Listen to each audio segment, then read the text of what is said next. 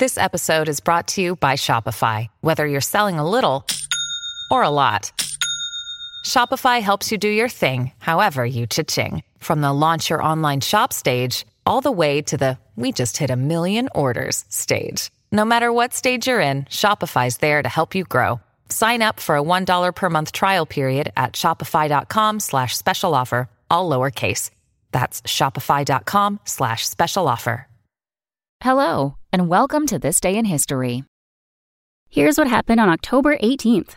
Everyone loves a bargain, though at the time, this one wasn't so popular. On this day in 1867, Alaska officially became a part of the United States. Under terms negotiated by Secretary of State William Henry Seward for President Andrew Johnson, the U.S. paid Russia about $7.2 million for close to 587,000 acres of land.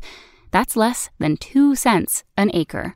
But despite the great price, Americans initially considered the land useless and mocked the purchase, calling it Seward's Folly or Andrew Johnson's Polar Bear Garden. Surprising fact, public opinion of the purchase rose considerably when gold was discovered in Alaska's Klondike region in 1896. Today, as much as 25% of America's oil and more than 50% of its seafood come from Alaska.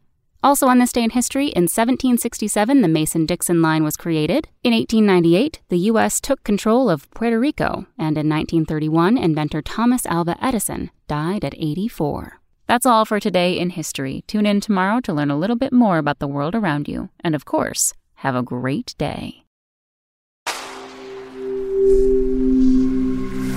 Spoken Layer. Want to learn how you can make smarter decisions with your money? Well, I've got the podcast for you. I'm Sean Piles, and I host NerdWallet's Smart Money Podcast. Our show features our team of nerds, personal finance experts in credit cards, banking, investing, and more. And they'll help you make the most of your money while cutting through the clutter and misinformation in today's world of personal finance. You'll get clarity on strategies to help you build your wealth, invest wisely, shop for financial products, and plan for major life events. Listen to NerdWallet's Smart Money Podcast wherever you get your podcasts.